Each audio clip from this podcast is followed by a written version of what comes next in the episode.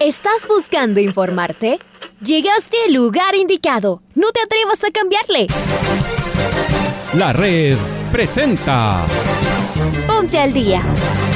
Información deportiva al instante sobre la actualidad de los equipos ecuatorianos muchos goles y el drama que tanto disfrutamos. Los albos se pusieron en ventaja con doblete de Adolfo Muñoz. La Libertadores Femenina cuenta con sus 16 equipos. Con la conducción de los periodistas de la red, Raúl el Profe Chávez y Andrés del Pichón Villamarín. Mucha información que contarles aquí en 102.1 FM. El microciclo de la selección que arranca el día de hoy. Ponte al día. La red. Bienvenidos. Amigas, amigos, muy buenos días tengan todos ustedes. Les mandamos un fuerte abrazo. Bienvenidas, bienvenidos al Noticiero del Día en su primera edición. Soy Raúl Chávez. Les estaré acompañando este jueves 6 de enero en la compañía de Leonardo Durán en Controles. Arrancamos de inmediato con los titulares. Consejo de Presidentes de Liga Pro da 15 días de plazo a Gol TV para solucionar la deuda que tiene con los clubes. Liga Deportiva Universitaria confirmó seis casos positivos de COVID-19. Steven Tapiero fue confirmado en técnico universitario. Junior Sornosa renovó contrato por tres años con Independiente del Valle. Real Madrid y Barcelona avanzaron en la Copa del Rey. El Ministerio del Deporte limitará gastos administrativos de federaciones deportivas con dinero estatal. Es momento de escuchar el editorial de Alfonso Lazo Ayala. Finalmente Novak Djokovic no podrá jugar en el primer Gran Slam del año, el abierto de Australia. El gobierno del país anfitrión rechazó la entrada del tenista número uno del mundo a su tierra esta vez no hubo cómo saltarse controles ni procesos, ni siquiera lo que podría causar la no presencia del tenista serbio en la repercusión del torneo importó. Ante la opinión pública se mantuvo la decisión de que solo los deportistas vacunados podrían jugar. Horas antes, el serbio viajó al gigante de Oceanía porque informaba que había recibido una exención médica. Sin embargo, al llegar, tampoco pudo comprobar los motivos para haberla recibido y fue deportado. Pero el asunto no ha terminado, solo en el tema deportivo o de migración. El gobierno serbio, a través de su presidente, habló de terminar con el acoso que recibía en Australia su máximo héroe deportivo. Los datos y estadísticas muestran en el mundo que la nueva hora del coronavirus se ha multiplicado. El deporte lo siente desde diciembre, cuando en Inglaterra se suspendieron algunos partidos debido a los contagios dentro de las plantillas. Sin embargo, el fútbol ya el año pasado, en muchos torneos, obligó a los deportistas y sus delegaciones a estar vacunados como una manera de minimizar no solo los contagios, sino sobre todo los síntomas graves. El deporte pudo realizar sus Juegos Olímpicos sin mayores contratiempos, dentro de una burbuja donde la vacuna era absolutamente indispensable. Esta obligación se va multiplicando por el mundo y no solo que hay países que exigen la dosis completa para poder entrar en sus territorios, sino que dentro de ellos cada vez más organizaciones y establecimientos solicitan los certificados completos de vacunación. En nuestro país esto también ocurre. Por supuesto que es un tema complejo, además sobre una enfermedad que la seguimos conociendo día a día, pero también es cierto que las grandes estadísticas y estudios científicos nos llevan a afirmar que el vacunarse siempre será mejor, y no solo para uno mismo, sino para la comunidad que nos rodea. En este lado del mundo también está comenzando la temporada deportiva. En el fútbol, los equipos se realizan exámenes para empezar la pretemporada. Las medidas impuestas por Liga Pro, que son los mismos clubes, incluyen la obligatoriedad de las vacunas. Si todos queremos volver a las canchas, debemos no solo cuidarnos, sino atender a dichas estadísticas y a dichos estudios científicos. Nos jugamos, ahora sí, el partido más importante de nuestras vidas, a vacunarnos.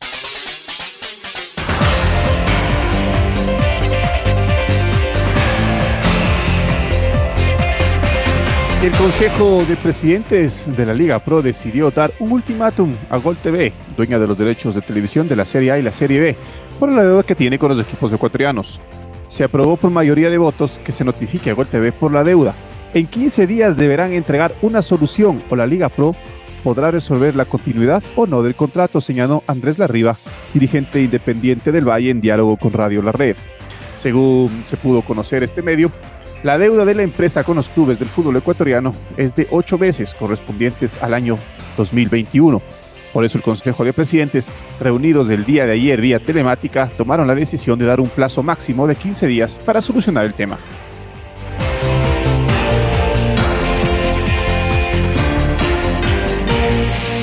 Y Liga Deportiva Universitaria, que realizó exámenes PCR para detectar posibles infecciones por COVID-19 previo al inicio de la pretemporada, confirmó seis casos positivos dentro del club. Como es de conocimiento público, previo al inicio de la temporada 2022 se realizaron pruebas diagnosticadas de COVID-19 al personal que participa de la misma, señaló el comunicado. El día de hoy, eh, específicamente ayer, se han confirmado seis resultados positivos de este proceso, por lo que estas personas y sus contactos de riesgo pasan a cumplir aislamiento y los protocolos establecidos por el Departamento Médico del club, finalizó el comunicado que emitió Liga Deportiva Universitaria. Y como parte de esta pretemporada, ayer comenzaron los chequeos médicos. Escuchemos a Said Romero, el defensa central, nueva incorporación de Liga Deportiva Universitaria. Sí, la verdad que ha sido un reto muy lindo. La verdad que estoy muy ansioso, con muchas ganas. Así que bueno, la verdad que es la primera vez que salgo de mi país. Pero bueno, la verdad que ya estoy muy ansioso de, conocer a mis compañeros, de entrenar. La verdad que es un reto muy, muy lindo y, lo voy a dar todo. Por la historia del club, la verdad que es un club muy, con mucha historia, con, copas internacionales que han ganado y la verdad que eso también me, me incentivó mucho y la verdad que es un club muy, muy grande, uno de los grandes de Ecuador y la verdad que mucho no le Seguimos escuchando a gente de la U. Es momento de, escuchar lo que dijo Andrés López, el lateral derecho que llega proveniente de Universidad Católica. Es un sueño estar ahí por todo lo que es el complejo, las canchas, el predio, todo. Eh, no pude conocer mucho por dentro por lo que todos venimos de vacaciones, eran los PCR, incluso no, no pude compartir mucho con los compañeros, pero hoy en la tarde ya se podrá trabajar con ellos, con el cuerpo técnico y, bueno, aquí lo importante es que la mayoría los conozco, los enfrenté y creo que eso va a ser para mi tranquilidad algo muy bueno, saber que voy a tener el apoyo de todos y uno viene con la ilusión de, aportar todo lo que ha hecho y, de conseguir cosas grandes con él. Hoy creo que vengo con, con la mente clara en lo que es liga, en la presión que voy a tener dentro de la cancha, fuera de la cancha, lo que tengo que, cuidar la disciplina, cuidar la, personalidad de cada uno. Y como tú dices, consulté con compañeros que hoy están en el equipo con compañeros que los tuve antes y fueron referentes de liga, en el caso de Chucho, en el caso del profe Alex, en el caso de, Damián que ahora está acá y creo que sea donde vengo, sé lo que significa liga, sé lo que tienes que pelearla, sé lo que tienes que lucharla y, sé la presión que voy a tener. Que en este sentido soy un jugador muy maduro que, trato siempre de manejarlo de la mejor manera. Uno cuando siempre llega un club nuevo, lo primero va a ser ganarse el puesto. Creo que sé que tengo que venir a lucharlo, no, nunca va a ser nada fácil.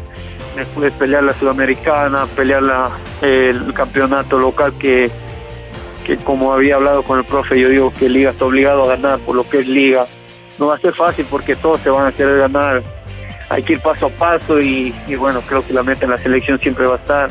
Eh, igual va a ser muy complicado por lo, por lo que está formado ya un grupo, por un proyecto, pero pero bueno, esto es fútbol, uno nunca sabe y hay que estar preparado para todo.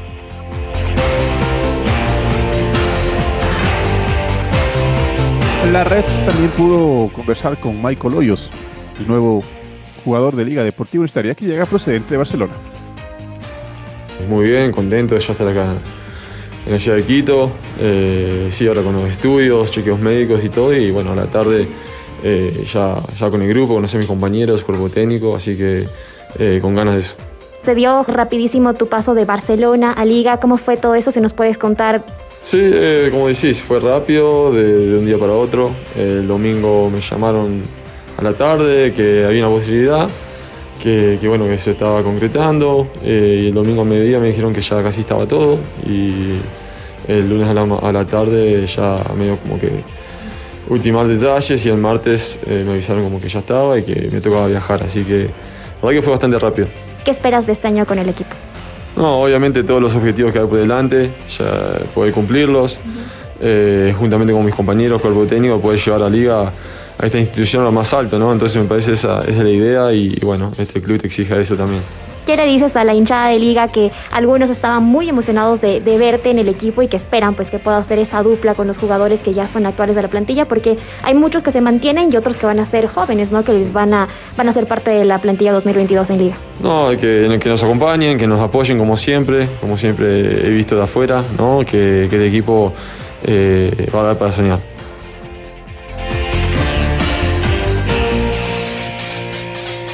Escuchamos a Hoyos Ahora es momento de escuchar a Tomás Molina, el nuevo grito de gol de la U, que conversó ayer con el programa Jornadas Deportivas. El argentino estaría arribando el día de hoy hasta Quito.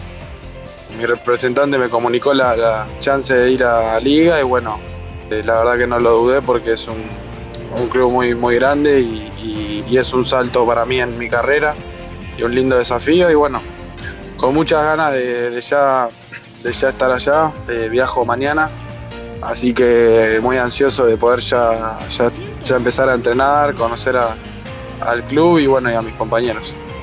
Bueno, cuando, cuando, como te dije, cuando se me dio la oportunidad de venir a Liga, eh, la verdad que no lo dudé porque eh, es un club muy grande y como vos decís, uno, uno de chico sueña, sueña con, jugar en, en, grandes equipos, jugar en el exterior y bueno, cuando se me planteó esta oportunidad, obviamente eh, estaba muy contento y, bueno, eh, es, con lo que uno, para que uno entrena y juega día a día.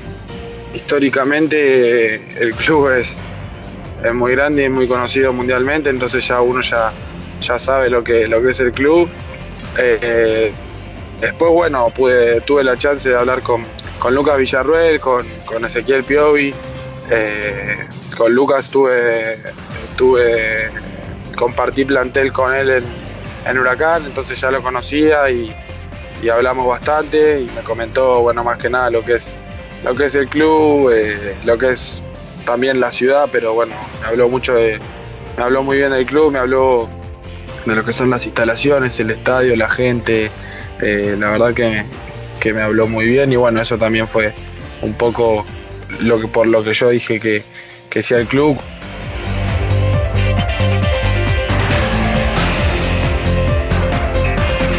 Cambiamos de equipo porque el colombiano Steven Tapiero llegó al país en el 2020 precisamente para reforzar a técnico universitario. Luego pasó a Aucas, donde no tuvo respaldo del técnico Vidoglio. La vuelta al rodillo rojo tiene el aval del estratega colombiano José Cheche Hernández. Estamos con Pablo King, quien nos va a dar detalles del regreso de Tapiero, el técnico universitario. Pablito, buen día, ¿cómo te va? Hola, ¿qué tal? ¿Cómo les va? Muy buenos días, amigos y amigas de la red. Aquí está la información para el Noticiero al Día. Se ganó a la hinchada albirroja con lo que mostró sobre el terreno de juego en la temporada 2020 el colombiano Steven Tapiero. Y este miércoles, ya de manera oficial, técnico universitario confirmó el regreso del colombiano al tiempo que también se conoció sobre la renovación de Enson Rodríguez y de Mario Risotto en el equipo ambateño. Steven Tapiero disputó 27 partidos y registró una asistencia de gol jugando para Sociedad Deportiva Aucas durante la temporada 2021 de la Serie A del fútbol ecuatoriano. El colombiano de 30 años tuvo el aval del técnico Cheche Hernández para su vuelta al rodillo rojo.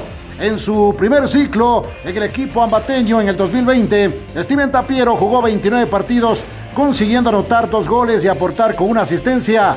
Regresó al rodillo Steven Tapiero, se viste de albirrojo para la temporada 2022, publicó técnico universitario en sus redes sociales. Asimismo, el cuadro ambateño confirmó que el volante uruguayo Mario Risotto, de 37 años de edad, renovó su contrato por una temporada más en el equipo del Rodillo Rojo, al tiempo que Johan Silva, también agente de Enson Rodríguez, reveló que el enganche venezolano de 32 años de edad también renovó su contrato por un año más con el cuadro ambateño. Hasta aquí la información deportiva, amigos y amigas de la red.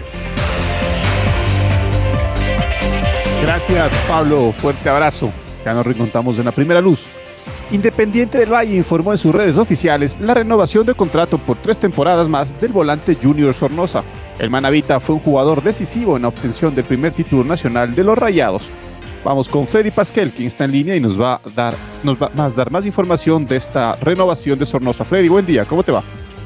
Hola, ¿qué tal compañeros, amigos, amigas oyentes de la red aquí en el Noticiero al Día con información del Independiente del Valle que dio a conocer ayer en horas de la tarde en su cuenta oficial, en sus cuentas oficiales, en Twitter, específicamente la renovación de contrato por tres años más de Junior Sornosa que va a continuar en el equipo sangolquileño. Fue el Manavita uno de los artífices del primer título a nivel nacional de los Rayados del Valle en su historia. Tuvo una gran campaña desde su regreso al equipo donde lo vio nacer, donde se formó como futbolista. En la recta final tuvo un gran desempeño Junior Sornosa para ganar la segunda etapa con el equipo de Renato Paiva y después en las finales ante Melec fue absolutamente decisivo.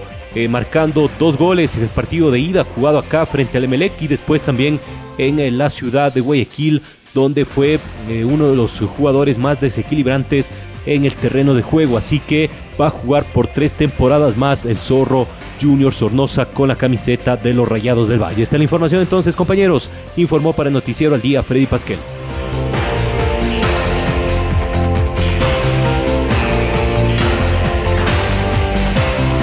Gracias, gracias Freddy. Fuerte abrazo. En una entrevista con el programa La Primera Luz de Radio La Red, el preparador físico del Nacional, César Alcázar, habló sobre la situación a nivel de plantilla del club, quiénes se quedaron, quiénes se fueron y todo lo que pide el nuevo cuerpo técnico para poder arrancar la temporada. Escuchemos lo que dijo el capitán César Alcázar, preparador físico del Nacional. Y los señores eh, miembros del cuerpo técnico, en donde también estoy yo, primero yo tenía firmado un contrato hasta finales de este año, hasta eh, diciembre entonces, como se acabó el campeonato el 13 de octubre, entonces se dio unos días de descanso hasta el 8 aproximadamente de noviembre, que es donde llegó el profesor que le estuvo mencionando. Y yo como continuaba mi ciclo de, trabajo en el club, lo que hice es seguir cumpliendo mi contrato. Los señores eh, compañeros míos, profesor Perdomo, el profesor Medina, el profesor Carlos Ron, el profesor Villafuerte, se les terminaba el contrato eh, con la finalización del campeonato, o sea, el 13 de octubre. Sin embargo, el 8 de octubre yo seguí llamando a los jugadores porque nos vamos a dar vacaciones a los jugadores desde el 13 de octubre hasta hasta ahora, hasta este año, o sea, dos tres meses anteriores. No no no no no es nuestro perfil de trabajo. Nosotros tenemos que trabajar. El fútbol es de, trabajo. Entonces, inmediatamente yo me reuní con la, con la doctora, con la dirigencia, con toda la comisión, mi general Saldumbida, mi, el general Almeida, el ingeniero Oviedo, la doctora Vallecita, que inmediatamente se hizo reunión, se habló, dijo, esto tenemos que reconstruir inmediatamente y se llamaron a los jugadores eh, que yo tenía firmado el contrato, repito, para esta fecha que fue, y por eso yo llamé y comenzamos los, los trabajos hasta la llegada del profesor Everú Almeida.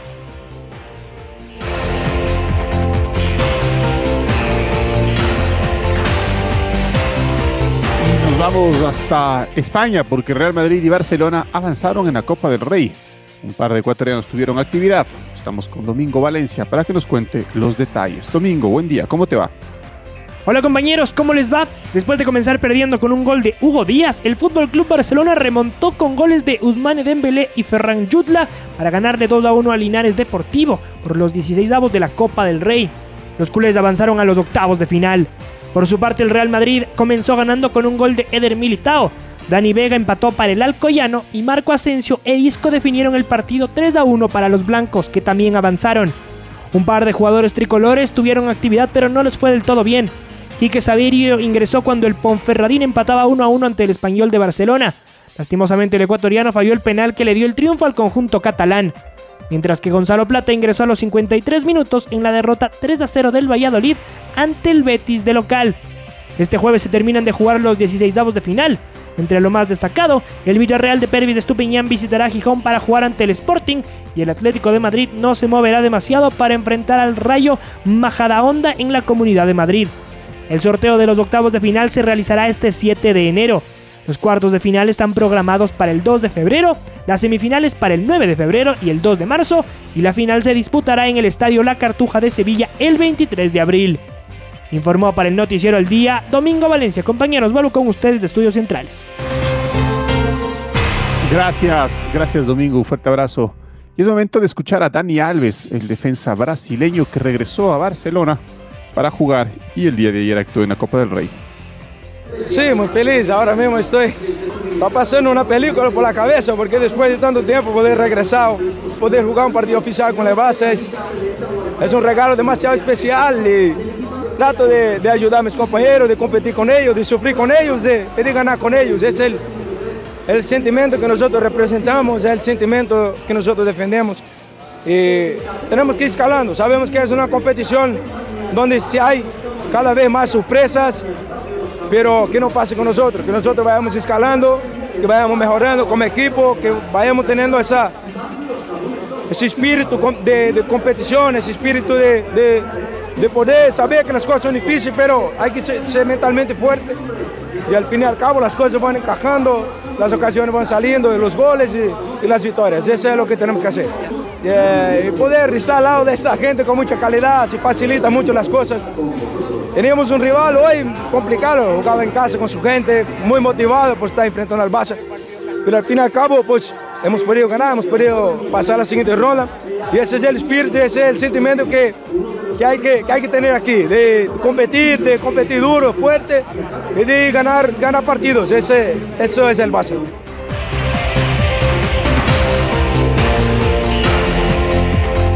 La viceministra del Deporte, María Belén Aguirre, informó que la cartera de Estado elabora un instructivo en el cual las instituciones deportivas que reciban dinero público enfoquen la inversión en el fomento del deporte y en los deportistas, y no en gasto administrativo, que era el mayor rubro de justificación en periodos pasados. Escuchemos a la viceministra Aguirre en diálogo con el programa Jornadas Deportivas de Radio La Red.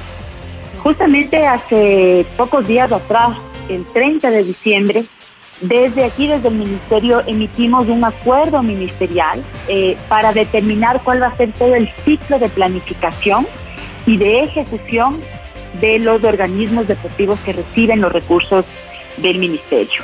Eh, allí se ha establecido claramente los parámetros, los lineamientos e incluso las líneas en donde se puede invertir ese recurso que es transferido del Ministerio.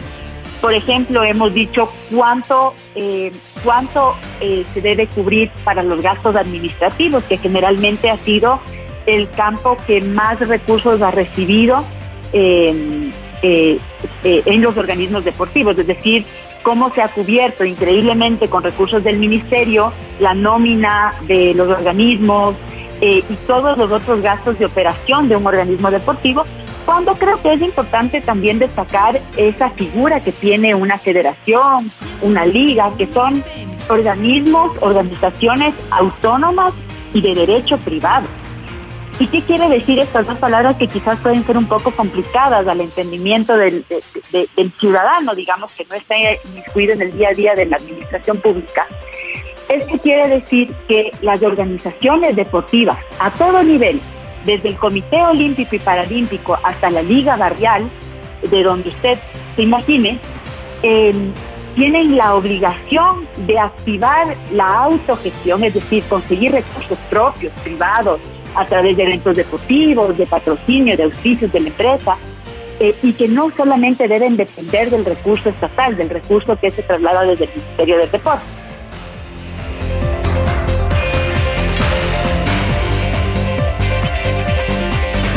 Momento de escuchar el gol del recuerdo. El gol del recuerdo. La red.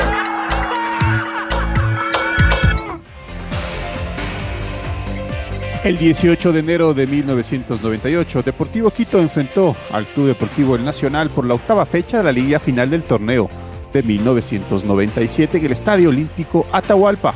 El equipo azulgrana se impuso 2 a 1. Recordemos el gol ganador, obra de Washington Aires de tiro penal, con los relatos de Alfonso Lazo Ayala y los comentarios de Luis Paredes.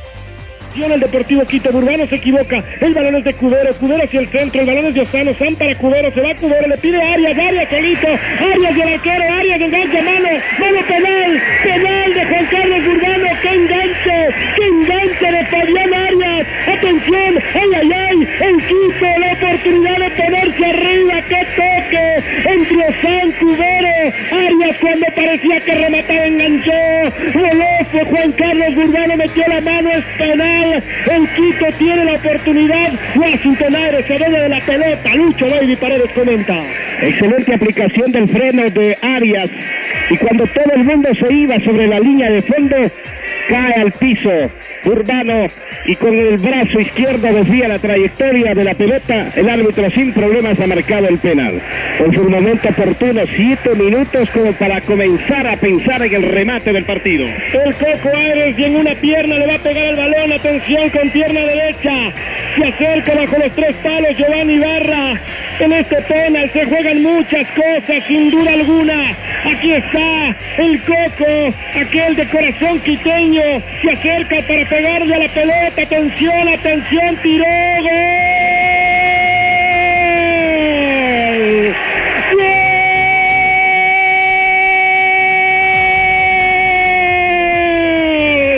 ¡Gol Deportivo Quito! Con una pierna y todo demás. La puso en una esquina. El más quiteño de los jugadores del Deportivo Quito. El Coco Aires la manda a guardar. La ilusión que se enciende. La nueva generación. La quinta barra. La barra de las banderas. Y todos los de la plaza del teatro la festejan. 2 a 1. Estamos en el segundo tiempo. El Quito sigue soñando. 8 minutos de la segunda etapa. El Coco Ayes entra en la historia del Deportivo Quito. A lo mejor este gol. Este gol puede significar 30 años del Deportivo Quito, del último título de 1968.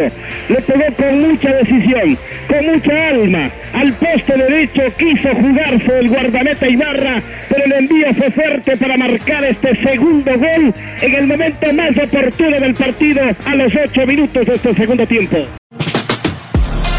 Ahora ya estás al día junto a nosotros. La red presentó Ponte al día. Informativo completo sobre la actualidad del fútbol que más nos gusta, en donde estés y a la hora que tú quieras. Quédate conectado con nosotros en las redes de la red. Síguenos como arroba la red Ecuador y no te pierdas los detalles del deporte minuto a minuto. Escúchanos en vivo en TuneIn y en los 102.1 FM en Quito. ¡Te esperamos!